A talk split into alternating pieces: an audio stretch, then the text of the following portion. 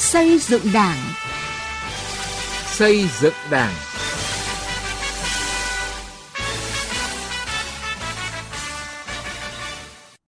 Thưa quý vị và các bạn, một trong những nội dung quan trọng được bàn thảo và quyết định tại Hội nghị Trung ương 4 khóa 13 đang diễn ra tại Hà Nội đó là tiếp tục đẩy mạnh xây dựng chỉnh đốn đảng, ngăn chặn đẩy lùi sự suy thoái về tư tưởng chính trị, đạo đức, lối sống, những biểu hiện tự diễn biến, tự chuyển hóa trong nội bộ. Sửa đổi bổ sung quy định số 47 ngày 1 tháng 11 năm 2011 của Ban chấp hành Trung ương về những điều đảng viên không được làm. Chương trình xây dựng đảng hôm nay xin dành toàn bộ thời lượng đề cập vấn đề đảng với công tác tự chỉnh đốn sàng lọc. Từ nghị quyết đến cuộc sống.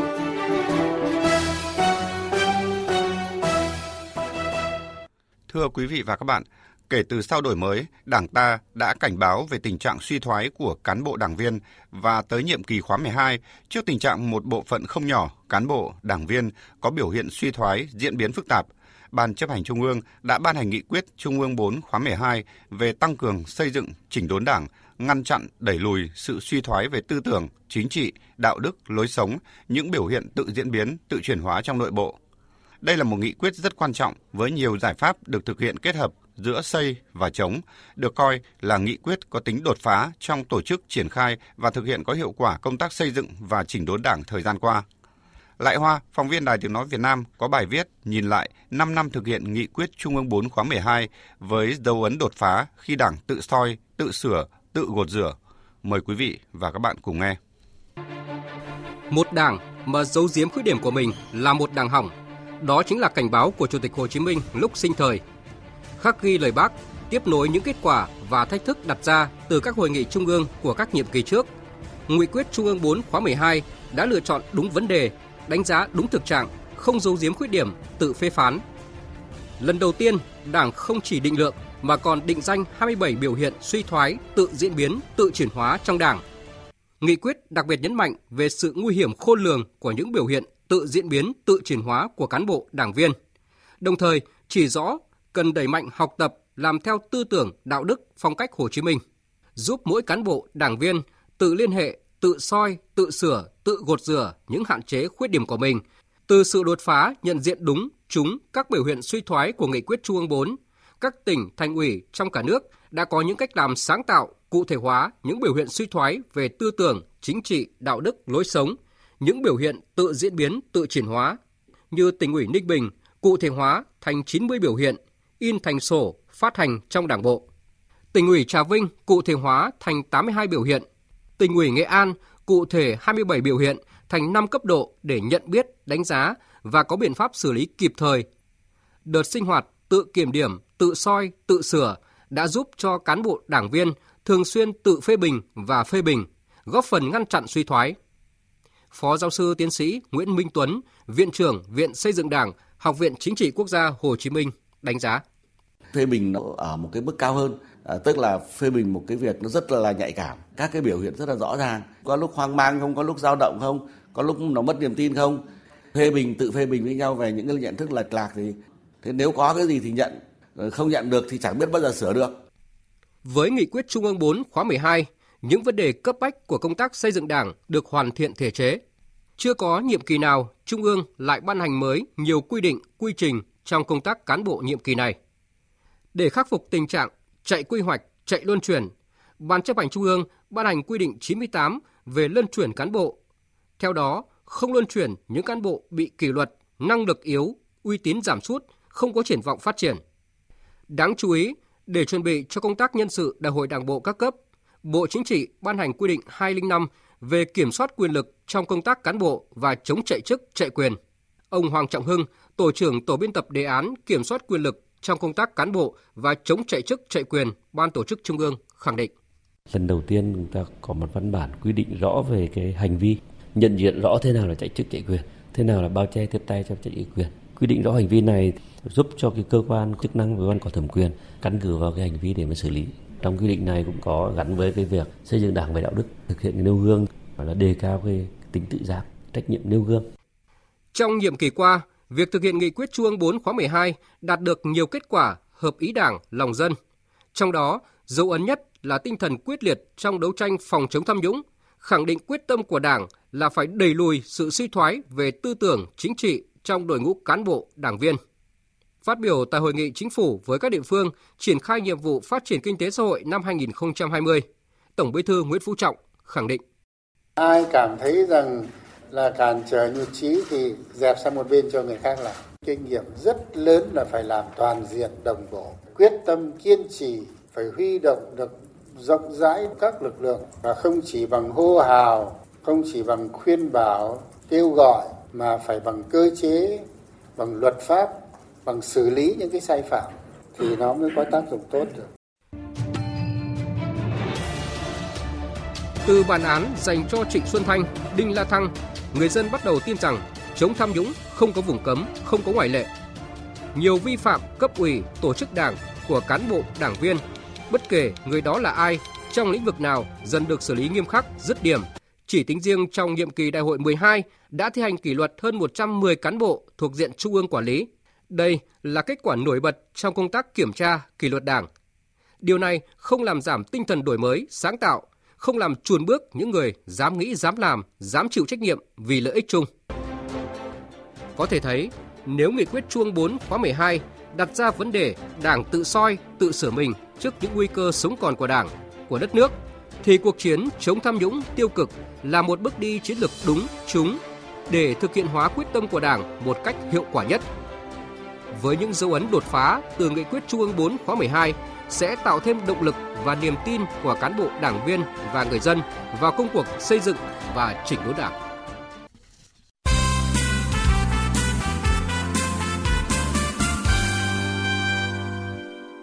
Thưa quý vị và các bạn, cùng với việc đẩy mạnh thực hiện nghị quyết Trung ương 4 về tăng cường xây dựng, chỉnh đốn Đảng, các cấp ủy Đảng cũng đã và đang triển khai thực hiện quyết liệt việc nâng cao chất lượng kết nạp đảng viên và sàng lọc đưa ra khỏi Đảng những đảng viên không còn đủ tư cách phẩm chất – Song thực tế, công tác sàng lọc đảng viên vẫn chưa đạt được ý nguyện của nhân dân cũng như yêu cầu của Nghị quyết Trung ương 4 và chỉ thị 28 ngày 20 tháng 1 năm 2019 về nâng cao chất lượng kết nạp đảng viên và sàng lọc đảng viên của Ban Bí thư đặt ra. Vậy vì sao và làm gì để ra soát sàng lọc đảng viên có hiệu quả hơn? Tiến Anh, phóng viên Đài tiếng nói Việt Nam có bài đề cập. Theo số liệu của Ban tổ chức tỉnh ủy Hà Tĩnh, từ đầu năm 2000 đến nay, các cấp ủy ở Hà Tĩnh đã xem xét xóa tên hơn 220 đảng viên do bỏ sinh hoạt đảng, đưa ra khỏi đảng bằng hình thức khai trừ đối với hơn 100 đảng viên vi phạm kỷ luật đảng và pháp luật của nhà nước.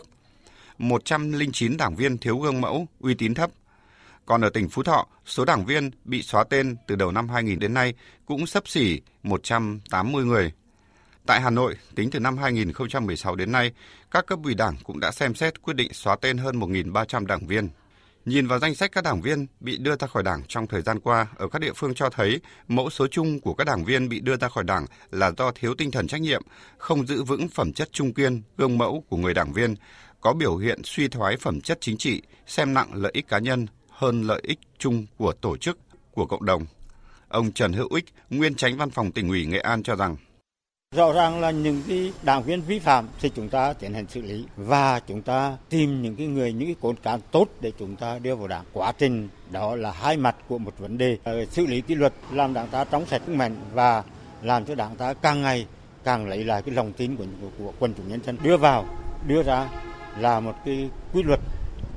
tất yếu. Thì đây là một cái điều mà quân chúng chờ đợi những kỳ vọng về cái chuyển biến này của à, nội bộ đảng ta theo nhiều chuyên gia và những người làm công tác đảng, việc giả soát sàng lọc đưa ra khỏi đảng những người không đủ tư cách hiện nay vẫn còn những khó khăn trở ngại nhất định. Trước hết, đó là trong quá trình đánh giá, nhận xét sàng lọc đảng viên ở các chi bộ chưa thực sự quyết liệt, còn sự nể nang, né tránh, ngại va chạm. Từ thực tế công tác của mình, ông Đường Hoài Nam, Bí thư quận ủy Long Biên, thành phố Hà Nội khẳng định cái ờ, vướng mắc khó khăn nhất trong các cái chi bộ khi mà làm cái thủ tục này đó là cái sự nể nang, ngại va chạm. Bởi vì là cùng quê hương, cùng hàng xóm. Ngoài sự né tránh, nể nang, ngại va chạm thì quy trình xem xét xóa tên đảng viên cũng gây nhiều vướng mắc cho cơ sở. Nhiều trường hợp đảng viên nơi khác chuyển về sinh hoạt ở chi bộ nhưng không tham gia sinh hoạt ở chi bộ nhiều tháng, nhưng đồng chí bí thư chi bộ không liên lạc được và cũng không nhận được sự hợp tác trao đổi của đảng viên. Nên khi làm thủ tục xóa tên thủ tục thực hiện ra soát đưa ra khỏi đảng hiện nay cũng chưa rõ ràng, minh bạch và khó thực hiện. Theo ông Nguyễn Đức Hà, chuyên gia cao cấp về xây dựng Đảng, để sàng lọc đảng viên có hiệu quả hơn, trước hết phải nâng cao chất lượng hoạt động của tri bộ, khắc phục tính nể nang, né tránh trong sinh hoạt tri bộ. Mọi hoạt động của đảng viên đều trong cái tầm kiểm soát của tri bộ. Trong tri bộ có thẳng thắn hay không, có quyết liệt hay không, hay là tri bộ mà lại nể nang, lại hữu khuynh, lại né tránh thì tất cả những cái đó nó đều liên quan đến cái việc quyết định đến cái chất lượng kết nạp đảng viên mới cũng như là liên quan đến cái việc cái là sàng lọc đưa những cái người không có đủ tư cách đảng viên ra khỏi đảng. Việc ra soát sàng lọc đảng viên là công việc thường xuyên của từng cấp ủy, nhưng đây cũng không phải là vấn đề đơn giản, phải được thực hiện ở nhiều khâu, từ việc kết nạp, quản lý đảng viên đến xử lý đảng viên vi phạm, đưa những đảng viên không còn đủ tư cách ra khỏi đảng bằng các hình thức thích hợp. Để thực hiện hiệu quả các vấn đề đặt ra, chúng ta cần thực hiện đồng bộ và quyết liệt hơn trong tất cả các cấp ủy đảng trên tinh thần tôn trọng các nguyên tắc của đảng.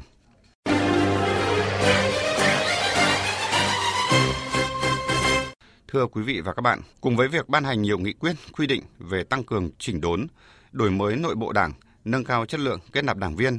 Ban Bí thư cũng ban hành quy định số 124 ngày 2 tháng 2 năm 2018 về giám sát của Mặt trận Tổ quốc Việt Nam và các tổ chức chính trị xã hội và nhân dân đối với việc tu dưỡng, rèn luyện đạo đức, lối sống của người đứng đầu và cán bộ đảng viên nhằm mở rộng sự giám sát từ bên ngoài đối với đảng viên và tổ chức đảng. Tuy nhiên, thực tế sau hơn 2 năm thực hiện quy định này cho thấy việc rèn luyện, tu dưỡng đạo đức thuộc phạm chủ bên trong của mỗi cá nhân không thể hiện ra được bằng hoạt động và hành động cụ thể, nên đây là vấn đề trừu tượng và rất khó giám sát. Vậy cần làm gì để giám sát việc tu dưỡng, rèn luyện đạo đức của cán bộ đảng viên hiệu quả? Sĩ lý phóng viên Đài Tiếng Nói Việt Nam có bài đề cập. Để Đảng trong sạch vững mạnh, quy định nhằm mục đích phát huy vai trò mặt trận Tổ quốc Việt Nam, các tổ chức chính trị xã hội và nhân dân trong giám sát việc tu dưỡng rèn luyện đạo đức lối sống của người đứng đầu và cán bộ đảng viên. Cụ thể hóa quy định này, từ tháng 2 năm 2018, quận Long Biên, thành phố Hà Nội đã tập trung giám sát việc tu dưỡng rèn luyện đạo đức của các cán bộ cấp phó thuộc Ban Thường vụ Quản lý, các kế hoạch tự tu dưỡng rèn luyện của cán bộ đảng viên được niêm yết công khai tại cơ quan, đồng thời được đăng tải trên hệ thống thông tin điện tử của quận.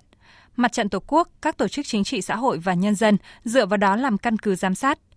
Tuy nhiên, ông Ngô Thanh Xuân, Phó Chủ tịch Ủy ban Mặt trận Tổ quốc quận Long Biên cho rằng, việc giám sát tu dưỡng rèn luyện đạo đức cán bộ đảng viên hiện nay của Mặt trận Tổ quốc vẫn là việc khó.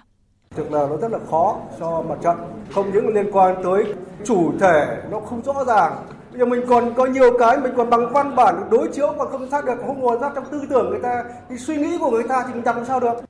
Quy định về mặt trận Tổ quốc giám sát đảng viên nêu rõ các nội dung giám sát gồm các biểu hiện về suy thoái đạo đức lối sống, việc thực hiện các chuẩn mực đạo đức công vụ và đạo đức nghề nghiệp của người đứng đầu, cán bộ chủ chốt và cán bộ đảng viên.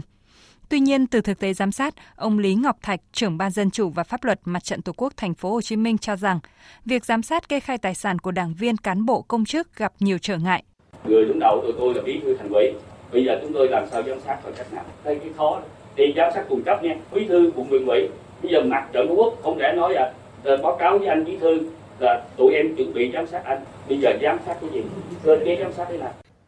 Để việc giám sát tu dưỡng rèn luyện đạo đức của cán bộ đảng viên hiệu quả thì đảng viên cán bộ phải có trách nhiệm tiếp thu và trả lời các kiến nghị của mặt trận Tổ quốc của nhân dân. Nếu đảng viên cán bộ không đồng ý với kiến nghị của mặt trận thì mặt trận tổ chức đối thoại. Đối với đảng viên là lãnh đạo chỉ giám sát đạo đức lối sống và mối quan hệ của người dân. Đồng thời cần tăng cường sự vào cuộc của báo chí trong việc thực hiện quy chế giám sát này, vì thực tế báo chí là nơi phát hiện nhiều sai phạm, tiêu cực của cán bộ, công chức, đảng viên. Nhà báo Nhị Lê, nguyên phó tổng biên tập tạp chí Cộng sản cho rằng sự hoàn thiện của pháp luật trong việc bảo vệ nhân dân chống tham nhũng là 70% số vụ việc tham nhũng ở tất cả các cấp do nhân dân phát hiện trực tiếp là công luận là báo chí chưa có đủ chế tài để bảo vệ họ mắc trăm thứ đảng xã thì họ hà những cái điều đó có thể vượt qua được nhưng không có cơ chế để bảo vệ họ để giám sát việc tu dưỡng rèn luyện đạo đức của cán bộ đảng viên thì cần quy định cụ thể hình thức giám sát, có cơ chế bảo vệ người dân và sự vào cuộc của báo chí. Bên cạnh đó, bản thân mỗi cán bộ đảng viên phải nêu gương trong việc tu dưỡng rèn luyện, chú ý việc thực hiện những điều đảng viên không được làm, thực hiện tốt nghị quyết Trung ương 4 khóa 12. Quý vị và các bạn vừa nghe chương trình xây dựng Đảng. Chương trình hôm nay do biên tập viên Sĩ Lý biên soạn và thực hiện.